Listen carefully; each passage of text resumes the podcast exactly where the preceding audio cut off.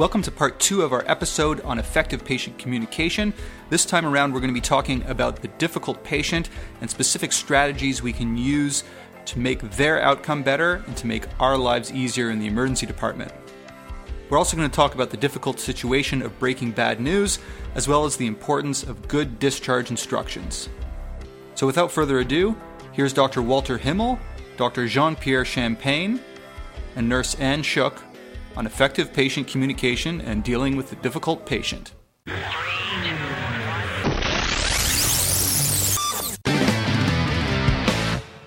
We're going to move on now to the difficult patient. And the first difficult patient I'd like to present is the hostile aggressive patient. So here's a case.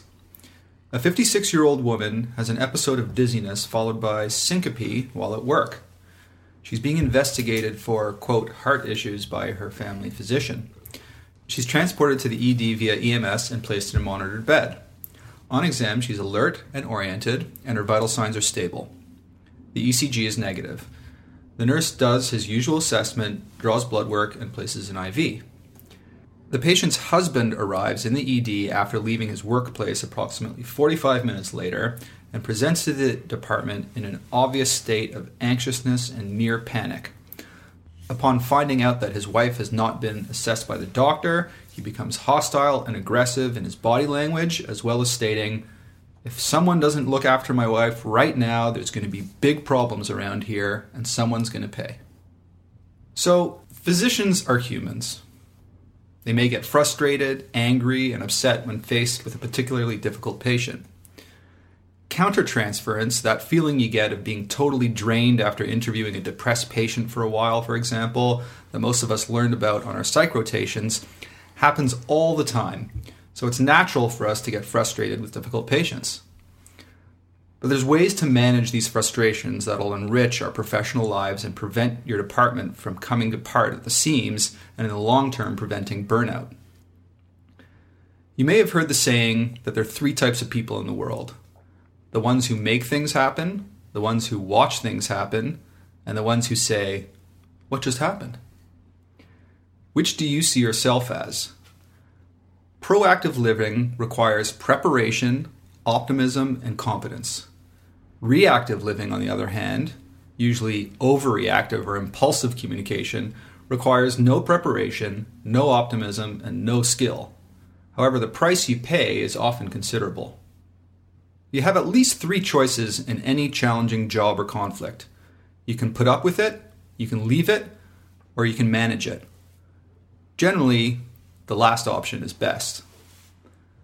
So, Dr. Himmel, what happens when we have impaired communication with our difficult patients? Rather than start with how can we deal with our difficult patients, let's first start off with what happens if things go bad with our difficult patients and how does that happen? The natural response to being attacked is to counterattack. The natural response to being yelled at is to yell back. An eye for an eye and a tooth for a tooth produces a blind and toothless society. Now, there's an old Chinese proverb that says, In a moment of anger, you will produce a lifetime of misery. That's natural. Look at the world around us today and we'll see what natural behavior is. Before cities and towns and language and civilizations, it was all about survival.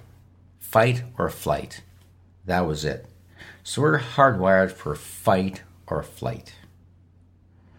In the absence of preparation, you're dead. The only way to deal with hostile patients is preparation and practice well in advance. If you haven't planned in mind what you're going to do, it's like doing a cricothyroidotomy or fixing a broken bone when you haven't got a clue what you're doing. It's simply impossible. So I think that's the starting point. Dealing with difficult people are, are skills.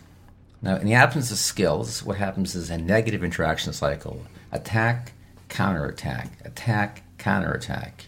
You're an idiot, you're an idiot. Someone better look out of my, take care of my relative or else. Who do you think you're threatening? Next thing you're calling security, you've lost the battle. This is what I call normal. So the, the first skill in dealing with difficult people is everything I'm about to say is counterintuitive. Everything I'm about to say is absolutely unnatural unless you were born a saint. there's the occasional rare person who was born a saint. They're far and few between. Jean Pierre is one. Stop. They absolutely, but they, they don't exist. I'm sure not one of them. So I'm going to have to go a little theoretical here. The first question you have to ask yourself is, what does this mean to me? In plain words, are you taking this personally? If the event that you're walking into means you're being attacked, insulted, embarrassed, mistreated, abused, uh, you're going to act the way that assaulted, abused, mistreated people act badly. It's not going to work. So the first skill is get yourself under control. Now, there's a fantastic book called Getting Past No, published by the Harvard Negotiation Project, it goes through step by step what do you do. And the first thing to say is don't react. Now, how in the world do you do that? Well, first of all, don't show up to a shift exhausted and tired. Like you're gonna you're gonna have a bad day if that happens. Secondly, be prepared. Probably one person in 10, one person in 20 is truly hostile. Probably every patient in the emergency department is frightened. So per shift, if you're seeing 20 patients or 25 patients, you're gonna have one bad encounter. Absolutely predictable if one shift you see none, the next shift you're going to see two. So accept the reality, deal with life as it is, not as you wish it would be. So what do I do? Number one, I go, hmm, this is going to be a difficult encounter. I've got to give it meaning. And the meaning is going to be A, it's part of my job description. B, it's a test. How good am I managing this? C, I want to have a happy life. I have to manage this. D, it's okay. I accept what's about to happen. So I, I think those are the starting points. in the absence of a, a, desire to do this, in the absence of a goal you set, in the absence of feeling there's meaning to what you're about to do, it's absolutely unmanageable. And this sounds overwhelming, but I think you have to think about all these issues before you even start trying to manage difficult people, especially for the kind of person who tends to get hostile. You need to know what your own triggers are. We all have triggers, you know, a patient, uh, a comment, a, a behavior that can set us off. We all have those. And it's knowing what those are and going, I'm not going to be able to change because I'm dealing with people. So, so in, inevitably, I'm going to come across this. But having the awareness that, okay, so this is setting off my my number one trigger. All right, take a moment, take a moment to reflect, acknowledge it, and then proceed. And I think understanding that the hostile patient, we, we need to remember that these, I like to say, these patients are emotionally hijacked. So they have narrow focus. They're they're not thinking. They're reacting, and you kind of you have to give them time. You are very upset right now, and I want to help you through this but maybe we need to give it a bit of time and I'm going to come back in about five minutes or 10 minutes. But I'm here for you and we're going to help you. I start at the point of this is not them. This is not their, their normal selves. There's a reason why they're like this. It's my job to figure out what that is. And I also have a firm belief that there's no way I'm going to argue with someone. There's, I, I, I sincerely believe that we can all go our careers without and I mean a sincere, like, I, this is no word of a lie, without a single argument. I believe that is attainable. And so right away, I, I, I realize that this person is not really wanting to act this way, unless they're a complete jerk, and that's a, that's a different story as well. But for the va- for the vast majority of people, they don't want to be acting this way. There's a reason why. And as soon as I understand their their perspective and where they're coming from, that will diffuse the situation entirely. So that's getting back to their agenda, absolutely, and framing things in terms of questions for them, absolutely, peeling you know, back layers. Yeah. Okay, so let's talk then about the nitty gritty techniques we can use. So, Walter, when you know you're going into a difficult situation, you're going to prepare yourself. Now you're in front of the patient. Okay, so they're yelling. I, they're yelling and screaming. So I said to myself, "I'm alive. I'm alert. I feel good." I said to myself, "People need love when they deserve it the least." I said to myself, "This will pass."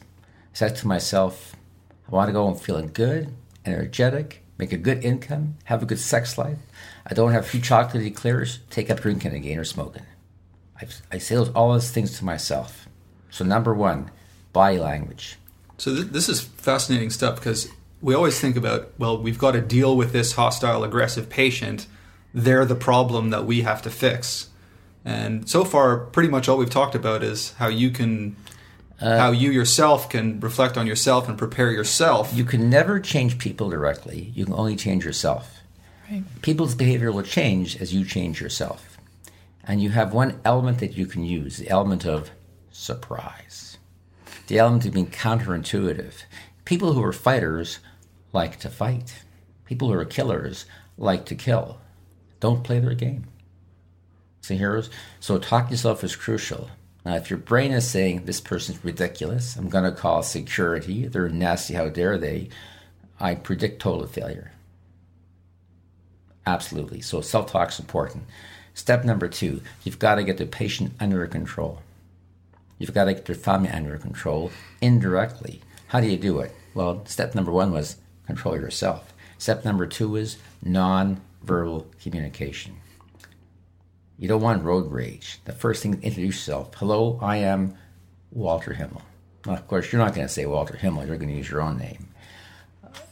You put your hand out. Sometimes I wish I could. I was just gonna say. and say I'm Walter Himmel. that would be awesome. But uh, I'm Jean-Pierre Champagne. yeah, exactly. Nonverbal communication. You want to communicate open posture. This is counterintuitive. Put your hand out. Counterintuitive.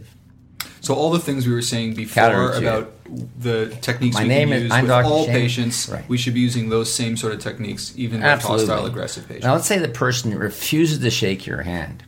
No problem. They have lost their authority and their moral power over you. The moment someone you offer a hand and they reject it, it weakens their anger. They begin to get embarrassed. It may take a few minutes. Watch your tone.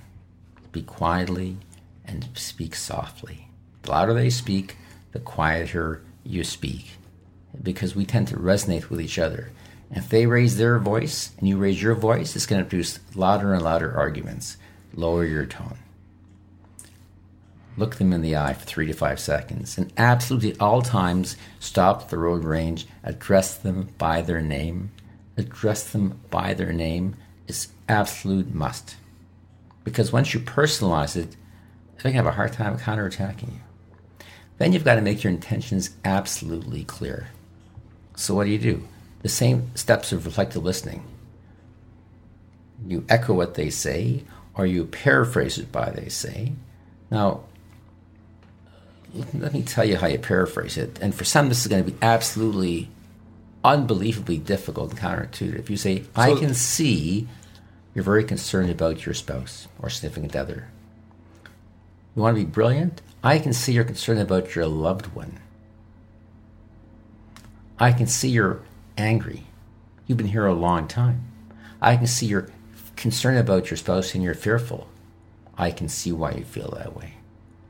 Now, I'll be quite frank, you've got to have these lines and these scripts prepared in advance. Because once the attack starts, it's too late.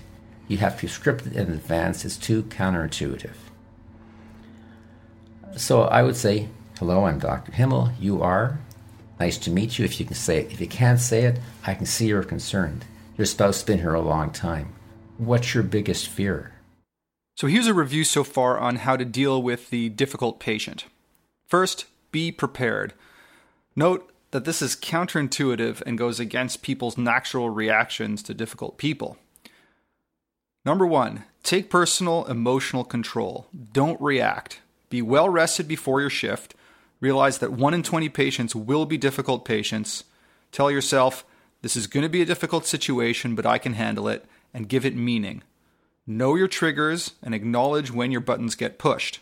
Say to yourself, people need love when they deserve it least, and chant to yourself, I'm alert, I'm alive, I feel good. You have to have a positive attitude going into this.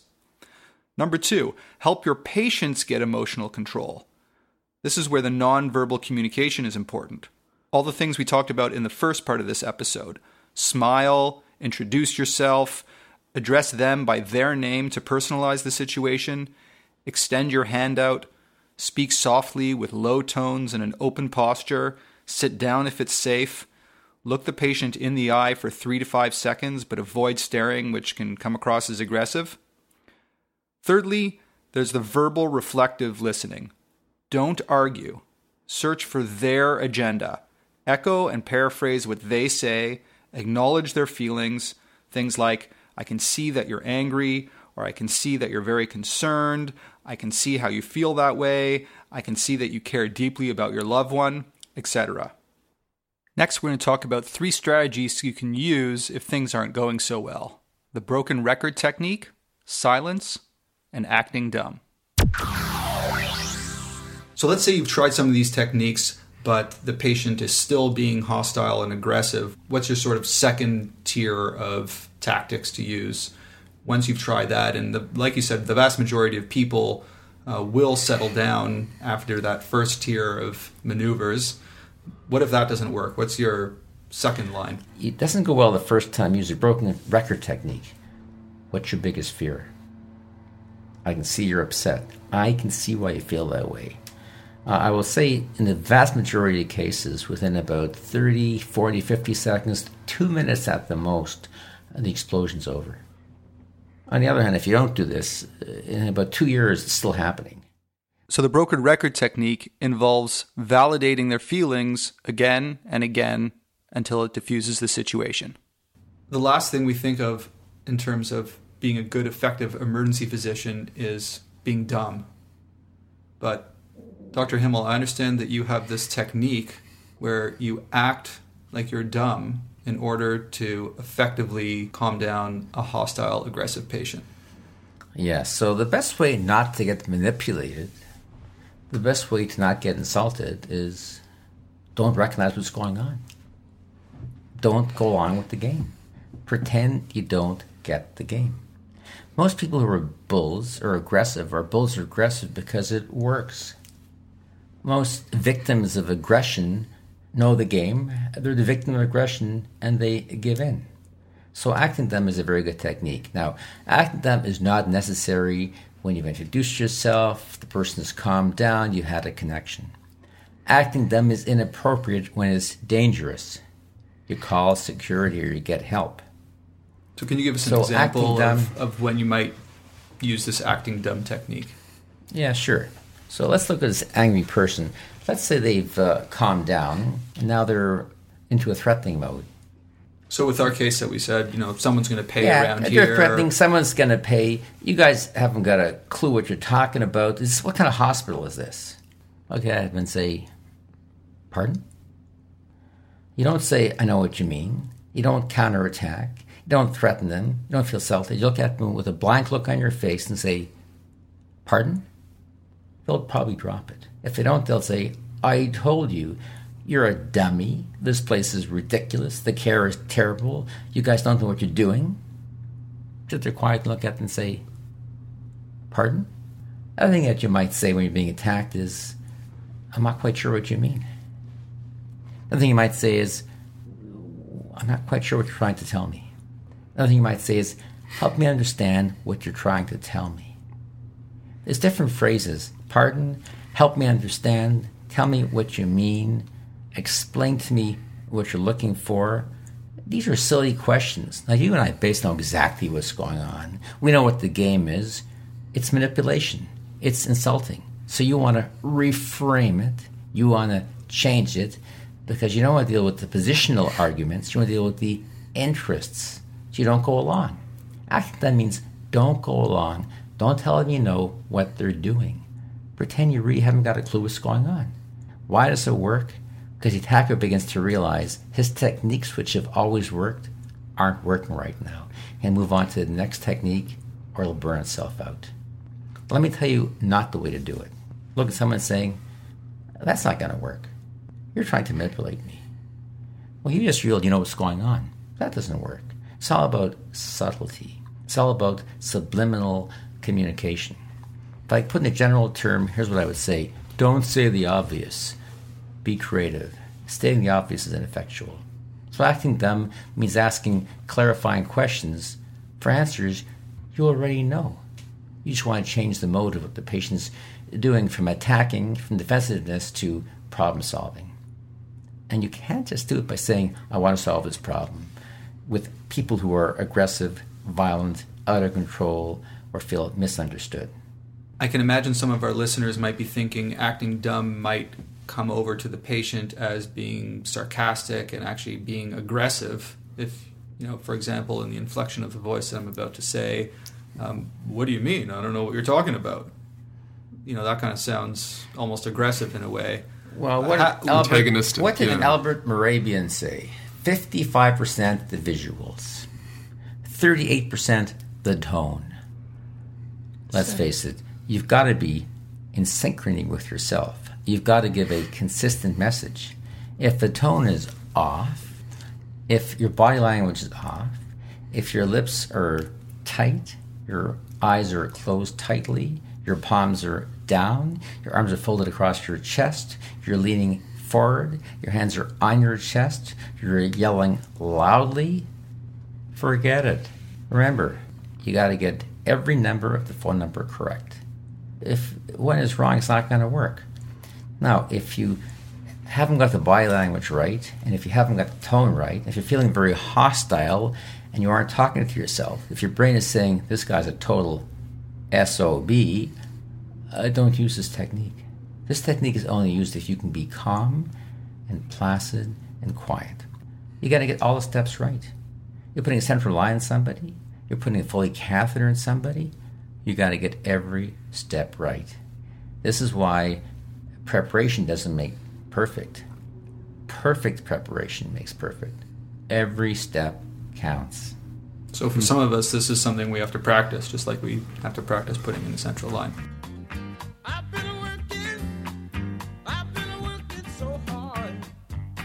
So far, in our second line techniques for dealing with a difficult patient, we've talked about the broken record technique and we've talked about acting dumb. Now, Dr. Himmel will talk about the third and last technique, which is silence. The last step is total silence and get help. And help may be another physician, another nurse, two physicians, or getting another person to come in. Generally speaking, if another person comes in, at that point, the patient or the family has calmed down and they get a fresh start. How is silence effective in helping an aggressive patient calm down? Uh, was a few things. Number one, you're never going to regret the speech you never gave. right? Better to be accused of being dumb or silent than being quoted for something you're going to regret saying. There's a place for silence. Number two, how long can somebody in a public forum scream and yell and threaten? 10 seconds, 20 seconds, 30 seconds, 60 seconds? Here's a point to sit there quietly and taking it because eventually they'll burn themselves down. Uh, When you punch someone in the head at a bar, they want to get punched back. It, it goes back and forth. It'll stop. What's the exception? A totally drug crazed, insane person. They'll kill you. In a hospital, uh, unless they're at that degree of danger, and hopefully they'll recognize that, they'll burn out in about 60 or 70 seconds at the most. What do you do then? You either leave and get help, or take a big breath and say, Mr. So and so, I can see you're very upset. I can see why you feel that way. So during my moment of silence, I'm planning plan A and plan B. Plan A is I'm going to leave and get help. Plan B is I'm talking to myself, saying, What am I going to say when this ends? And I may give one last try. I can see you're very upset, and I can see why you feel that way. I got to tell you, in 10 years, how often have I called security? Maybe once or twice.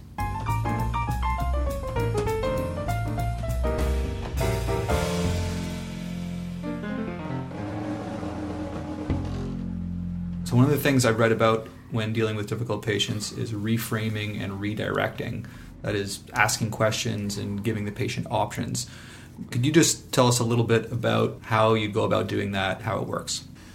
Yeah, so reframing and redirecting is about identifying the interests rather than the position. Let me explain that. The position is I'm going to sue you. Reframing is the interest.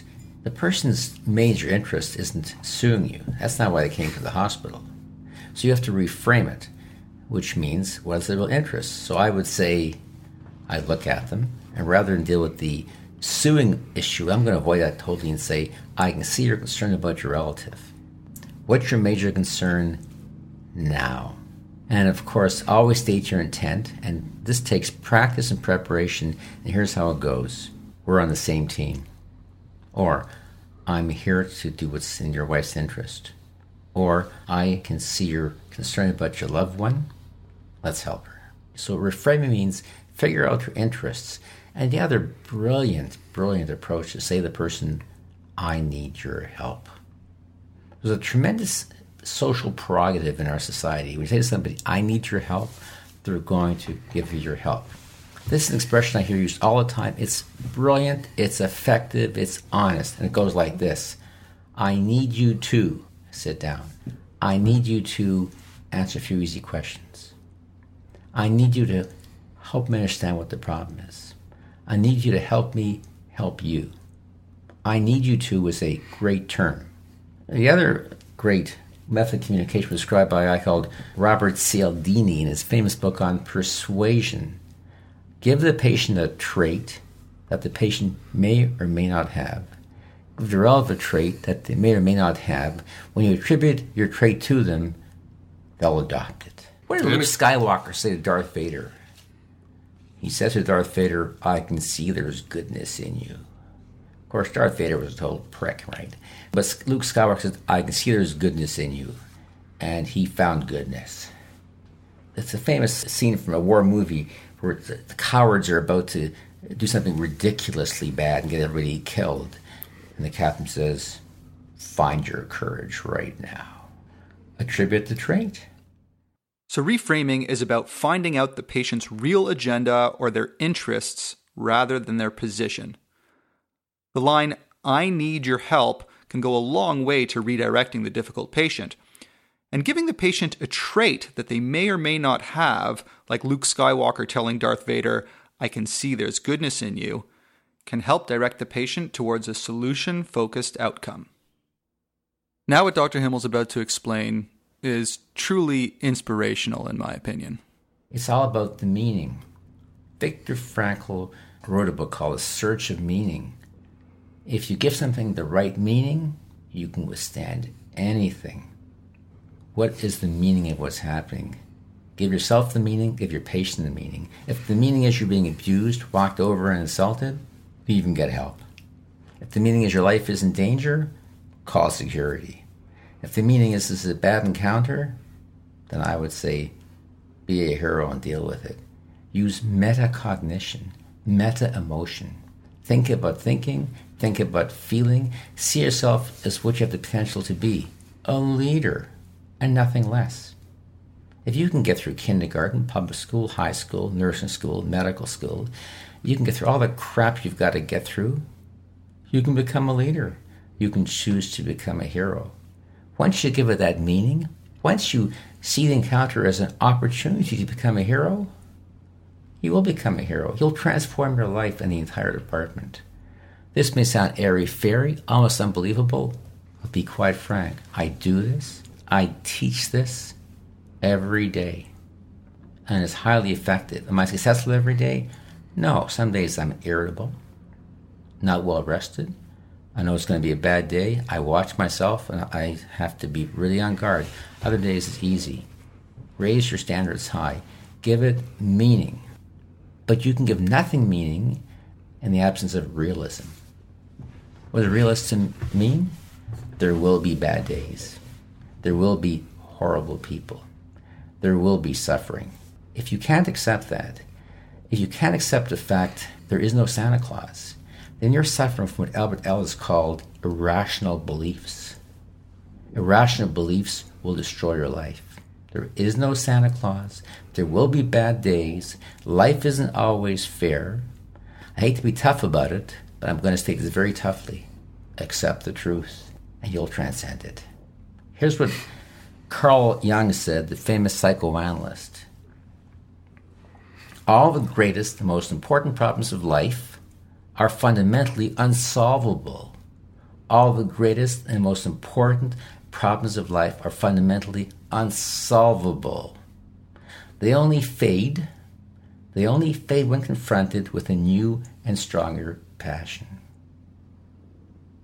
In my opinion, this is your minimal requirement for dealing with difficult people. But I will tell you, if you're easy on yourself, life will be tough on you. If you're tough on yourself, life will be extremely easy on you.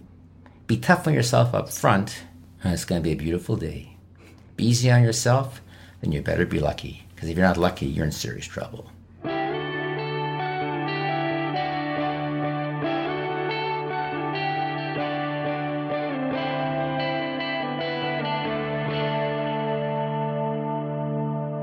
Gave you the three second line techniques in dealing with a difficult patient the broken record technique, acting dumb, and silence, as well as how to reframe, redirect, and give meaning to the situation.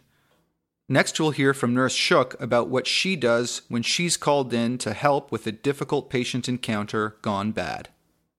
So, Anne, you're often called into situations that haven't gone well.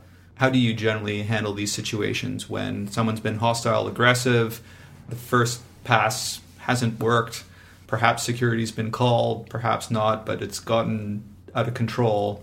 How do you handle those situations? So I walk in and I introduce myself and I, you know, eye contact to everyone who is in the room and basically state, I understand there has been some concerns and that there has been maybe a rough go here and I'd like to help. How can I help? Tell me what's happened.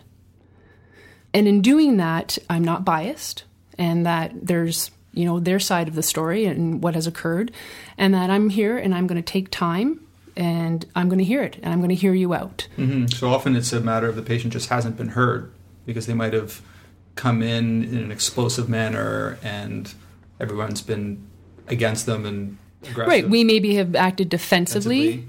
Right. Okay. And I find once you say you you're genuine in saying I'm here, I want to hear your side. Let's let's let's work together. You can see the tide slowly change, and you can see people and their tone and the level of aggression just slowly ebbs. It's about giving them time, and I think that's what is so pivotal about my role is I do have that time to sit with a patient and a family member more so than the physician, more more so than the primary nurse. I can take that half an hour and give them my undivided attention and say, "Hey, we are here to help you. It seems that we got off on the wrong foot, and how can we make this better moving forward?" Because at the end of the day, it's about getting you the right care or it's about giving the right care to your loved one, and that's what we're here to do. You know, by the way, there is there's one other little detail that I find that helps in these situations, and I'm sorry if this is a bit of a non sequitur here, but much in the same way, this this gets back to sort of the normal the normal abnormal pattern of behavior when someone's upset. Like Walter said multiple times, if something lasts longer than 30 seconds, 60 seconds, two minutes, clearly this is an abnormal scenario of hostile behavior. And the one thing is that, you know, normal people don't normally act like this those same people at some point will say i'm sorry in the midst of their screed. They'll they'll be enraged they'll be screaming and they'll say something like i'm sorry but i'm concerned and whatnot. The moment that they say that sorry there's an opportunity to end the hostility right there. And i find that this has worked 100% of the time. What you say in that moment is don't apologize. You're upset. Let me hear what you have to say One last thing we haven't talked about is ending the patient encounter with action.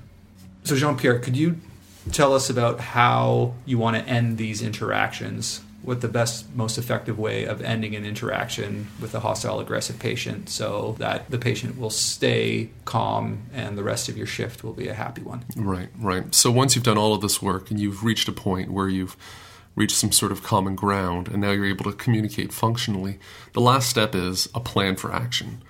Th- Both of you need to be clear on in terms of what the next steps are, what the actions are going to be. So as soon as you step out of the room, there's a clear understanding as to what's going to transpire next. There's not going to be some sort of nebulous I'll be back when I'm back because all of that work that everything that you've you've tried to establish can easily dissolve if that specific plan isn't in place. And there's always the chance that the person can escalate again once you have a plan in place, that is also something to which you can refer if indeed there is a breakdown of communication again. Mr. Jones, this is what we talked about. We're going to do this and we're going to do that, and then the next step is this. And that will bring you back to that exact point of where you finally bridged that gap between the two of you. If these efforts, if this communication doesn't resolve into a specific tangible plan of action, then unfortunately all of your efforts have really been for naught. Here's what a surgeon said at one of the hospitals I used to work at. A plan without action. A plan without action or execution is a daydream. Action without a plan is a nightmare. The plan is your wife needs a couple of blood tests. I'm going to get a cardiogram. We'll check a blood pressure again, maybe a chest x ray, then reevaluate things. Your plan is let's get a room and let's figure this out. You got to get a plan and get some agreement. And of course, always state your intent again. Right. After their x ray and their blood work, which you know is going to take a couple hours to get back, we'll chat again.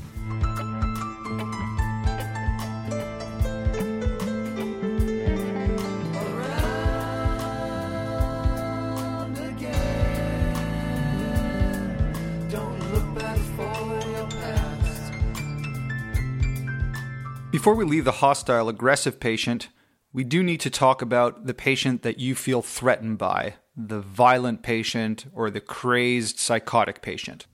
You might be dealing with a truly dangerous person.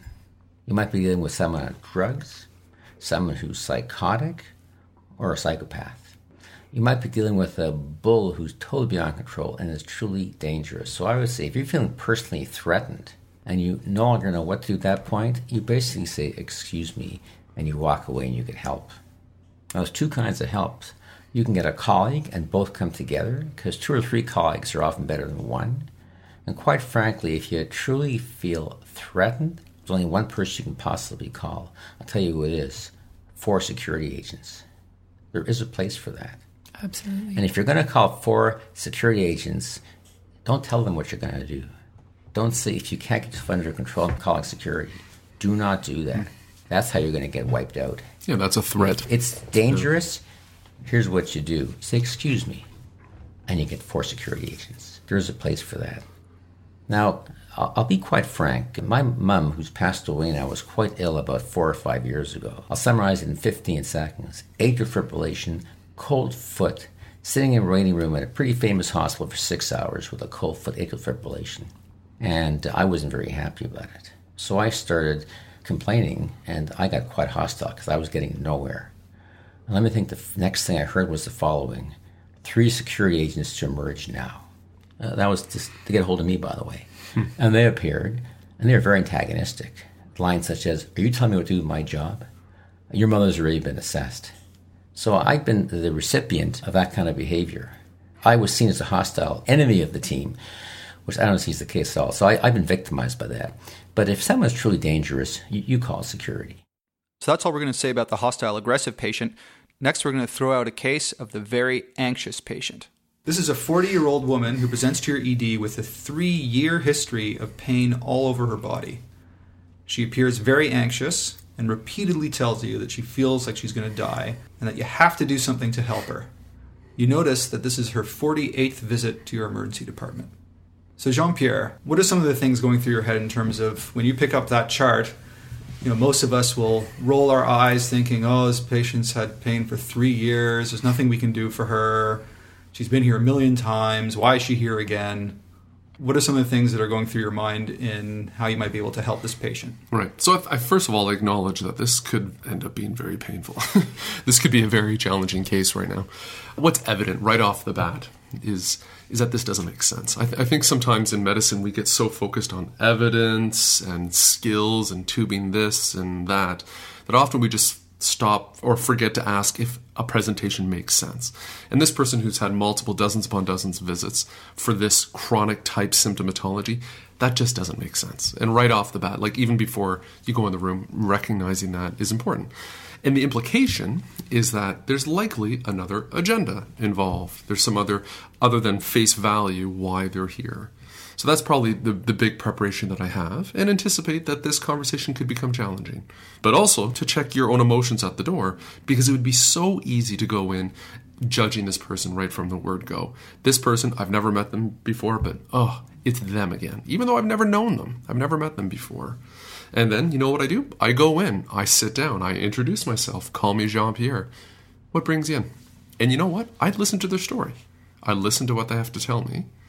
I ask my probing questions, but probably, more likely than not, early on, I'm going to bring up the fact, you know what? I, it says here right on the chart, this is your 48th time having to come to the emergency department. You know, that makes me concerned. I'm sure you must be concerned as well. What is it that you're concerned about? I think Walter's line is, "What's your greatest fear?" That is a card that has to be played in this in this scenario, and I bet that will bring out so much information within even the first few moments. That would be my first initial approach to this person. Some of the biggest mistakes I've made in life was to walk into a room with the presupposition that the diagnosis has already been made. Because one thing you have to realize when somebody comes in with their 10th visit being short of breath, or their 20th visit with chest pain, it is possible it's a PE or a myocardial ischemia of some sort. I think we have to recognize that. Fight the resistance to label people. And for me, it's a fight because I'm I label just as much as the next person. And then there's a branch point. If you say the person has to be reinvestigated because you're a genius, you figure out something else, something, something else didn't, or this is new, you have to investigate. Let's say this patient, uh, you've decided there's no immediate medical problem that needs to be addressed, at least in the emergency department, and you've decided that this patient has, say, generalized anxiety disorder. What are you going to tell the patient? Well, let me It's give their, you. it's their 48th visit for similar problems. No one's really addressed it before. And from talking to her, you're quite sure that this is likely a generalized anxiety disorder, and that's what keeps on bringing her back to the emergency department. What kind of things do you, so do you you've got tell to her? ask for permission to be frank. Is it possible you're depressed about something? Is it possible there's something difficult in your life that's going on? You may open up a kettle of worms about abuse. I mean, God knows what, and sometimes we just don't want to do it.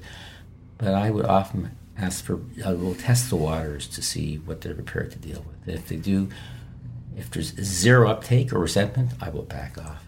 I will not judge. I'll plant an idea. I'll test the waters. If they're receptive, I'll come up with a few suggestions. And I'll give them a plan where to go next.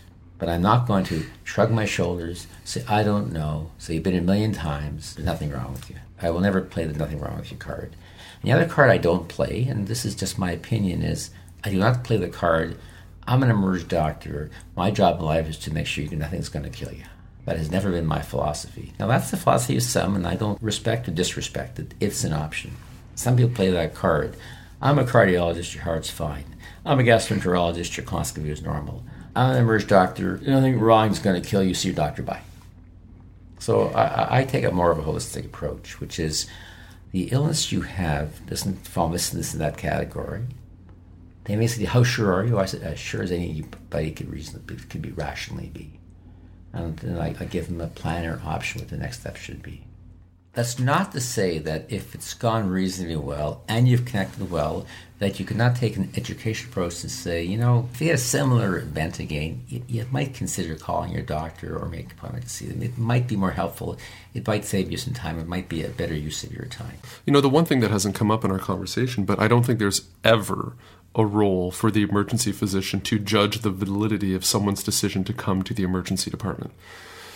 You can think it, and you can judge it internally if you want, because I'm sure we always do, but there's zero constructive outcome to voicing that. It doesn't change the fact that they're there, you're there, so move forward. When things go strange, when things get rough, I get tough. What's going on? The next topic in this episode is breaking bad news. I'm going to throw out a case. This is a case that I had in my first year of practice that I'll never forget. A family, including two young parents and an infant girl, was involved in a motor vehicle crash. The father who was driving made a left turn and the car got T-boned on the passenger side at 100 kilometers an hour. They all arrived at the community hospital, single coverage emergency department. The father had minor injuries, and the mother coded on arrival in the ED, and she died under my care. The infant girl survived, but was critically ill and transferred out to the nearest pediatric tertiary care center. Now it was time to speak to the father, who has a dead wife and a critically ill infant. And let's say you were the emergency doc in this situation, and you were taking care of this family. What would you say to the father who just lost his wife and almost lost his child? What strategies can you give our listeners in order to deal with these very emotional situations? If I was a physician, I think I would have social work and possibly a nurse come with me, getting somewhere private, comfortable, and, you know, asking, Mr. Smith, you were involved in a car crash. Tell me what you know about what's gone on since you've arrived here. Once I've asked him, what do you understand about the situation uh, since your arrival to, to the emergency department? Um, and I realize he does not know the situation with his wife, her death, or his infant being critically ill. It is about sitting down, eye contact, and for me, I would say, Mr. Smith, I have some terrible news. Your wife died in the crash, and your daughter is critically ill. And we've transported her to another facility that can deal with her injuries. Most people that I have dealt with are like, don't beat around the bush. Tell me what's going on. So that is a practice that I have adopted is to be upfront and gentle as possible, but to get it out sooner than later. You need to know that. And it, the more we dance around it, I think the more it shows that we're uncomfortable. And we are the ones that need to be the strength for this gentleman right now. So mm-hmm. I think it's about not beating around the bush. So one of the techniques is to go through step by step of what's happened because I've had the experience where I jump straight in and say plain clear language, this is the situation and then the family freaks out. If you can quickly go through the steps of what happened and get to the outcome fairly quickly, then I think there's a little bit of a buffer there. It gets them a little bit of an understanding. Okay, well, well, what led to it? Your wife came in. She had a cardiac arrest on arrival. Okay, we went through the I see. protocols, and unfortunately, we lost her. She's she's dead. Well, it's very subtle. You don't want to tell them in the first quarter of a second. You don't want to tell them after two minutes. That's way too long, Right. Right? So somewhere between a quarter second and two minutes is the right time. It depends partly on you and partly on the person. I would say sooner rather than later, often by five or ten seconds. I'm so and so. You've been involved in a very bad accident. So I, I preface it by got some very bad news. Whenever he's saying is prepare yourself, you're going to get some bad news. If it's some's really bad and some's just bad, I'll give them the just bad news first. I said your daughter's still alive. She's very ill, but she's alive. And I pause. I think you have to give three, four, five word sentences and pause for five, ten seconds. Let the patient react. Pause. They Let have the- to take it in. just say that again. They got to think. They have to look at your face. I've heard patients complain months later about a doctor and says they looked like they weren't concerned. They weren't even sweating. They weren't even upset. Like, be human. When I was in family practice and certainly in emerge, I've seen many a patient come back a month later, a year later, two years later to say, that was a terrible event, but the doctor was nice. That was a terrible event, but the staff was great. Or they've said, that was a terrible event and the staff sucked. Like, they will remember that moment forever. I will not go through, we did this and we did CPR and then we gave drugs and then we did CPR and they went, like, no, no, no. Because uh, you're building a false hope there. I never say, I know how you feel. Never. Never. Better to say, I'm sorry. This is a terrible thing. And quite frankly, those words will last the rest of your life. The process of breaking bad news, though, really should be considered a, uh, a technique, a skill. Truly no different than putting someone's shoulder back in or, you know, cricking someone in the throes of it. You have to be good at that skill. And there's one mnemonic, it SPIKES S P I K E S. And the first one is so S is setting, finding the right setting in which to provide this information. Two, it's understanding the perception, the patient's perception of how serious or what is actually happening right now. I, which is odd, which is the oddest one, it's it's getting an invitation from the patient to provide them information. And I think this scenario is quite dramatic. But sometimes there are certain situations where the person with whom you're you're talking doesn't want to know what's happening. I know that sounds odd, but there are clearly and I've been in that situation before where I've I've actually said something like, Are you the sort of person who would like to know all the details? No, I do not. And so that changes what you can do. And then K is where you actually share your knowledge, the medical facts. And of course, this doesn't get buried in medicalese and whatnot, but communicating in clear details uh, what you know. Now we're on to E, providing emotional support for that for that person now or that family. So with regards to E, explore emotions and sympathize, this is where within your script you have to have an empathic response ready to offer this grieving family or this grieving person. Uh, this is an opportunity to explore and, and elicit what they are feeling. Uh, that can be shock, it can be silence, it can be anger. You can explore where those emotions are coming from. That may be evident, that may not be evident. There may be circumstances that that are coloring their emotional response to this terrible outcome. And then probably the most important intervention here though is time. Give them time to express those emotions. Give them time to sit in silence if necessary. And give yourself time to offer the appropriate sympathies and supports at those times. What kind of things can you say when you're offering sympathies? We had mentioned what not to say. You don't say, I know exactly how you feel. Exactly. What kind of things can you say at that point? So often, so the one statement I've used on a number of occasions is, I can't imagine how difficult this must be. This must be terrible for you. Expressing the fact that you understand that they are going through something that for some people just may be completely inconceivable, uh, that cannot be understood.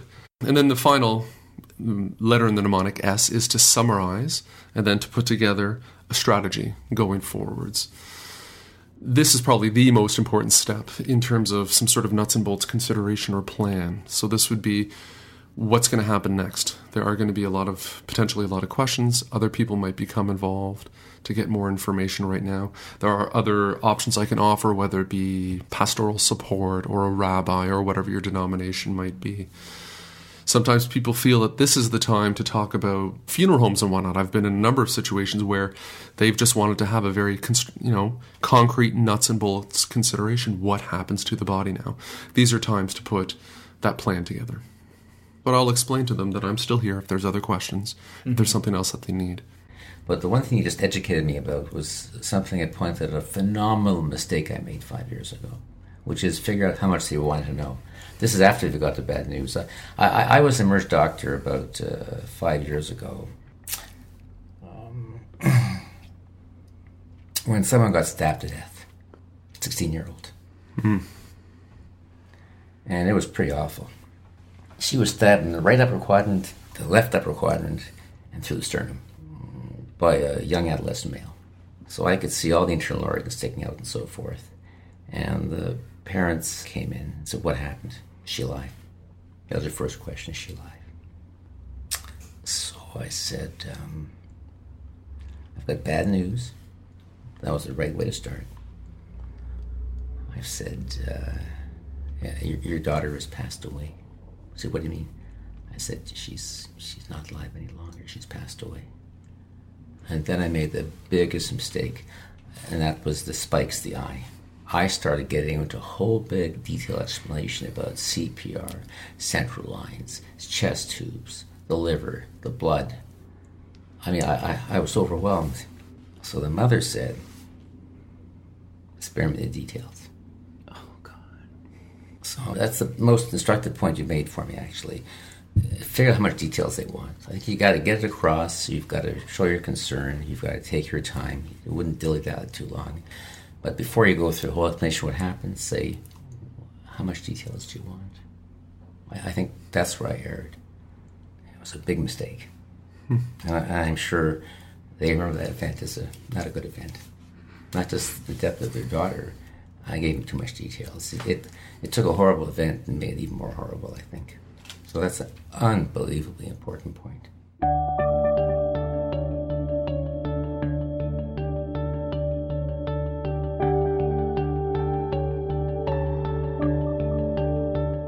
The next topic in this podcast is discharge instructions.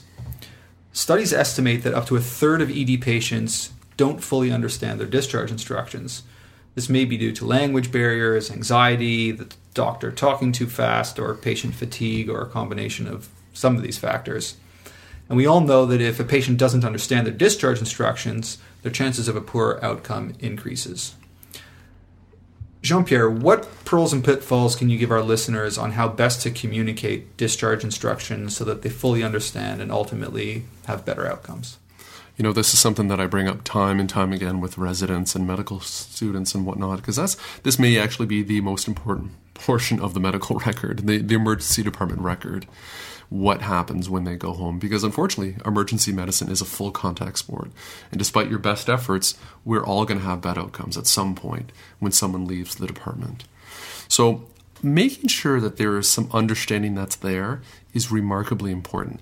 And often I, I think about this, this divide between written instructions and verbal instructions.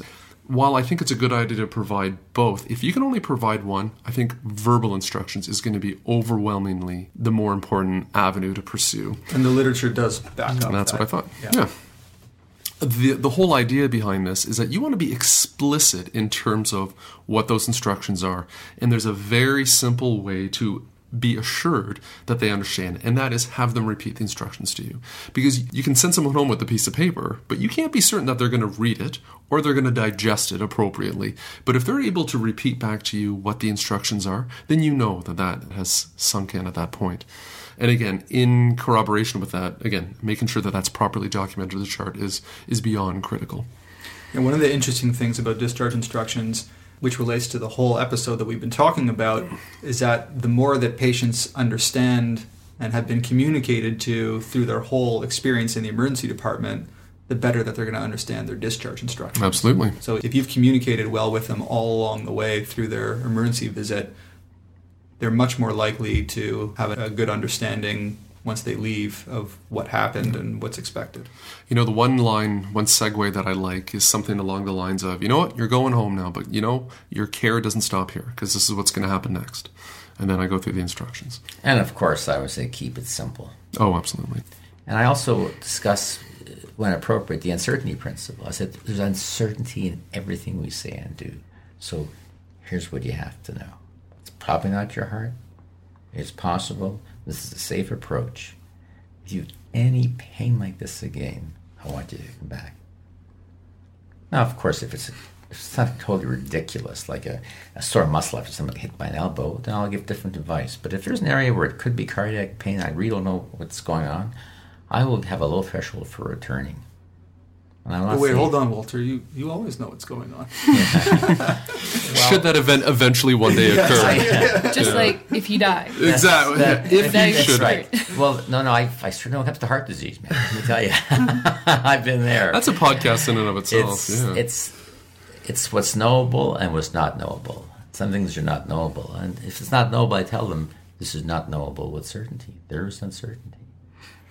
I think one important thing when it comes to discharge instructions is that people are anxious and they're very unlikely to remember what you said if you just say it once and you say it quickly. Mm-hmm. My golden rule is the rule of three is that any discharge instructions I give to a patient verbally, I repeat it three times. And I take the time to repeat it three times and then I ask them if they understand it and to say it back to me. And that way I know they're going to understand it. Three little words. Let's talk take home points. What are the key strategies we can use at the bedside to deal with difficult patients? First, be prepared.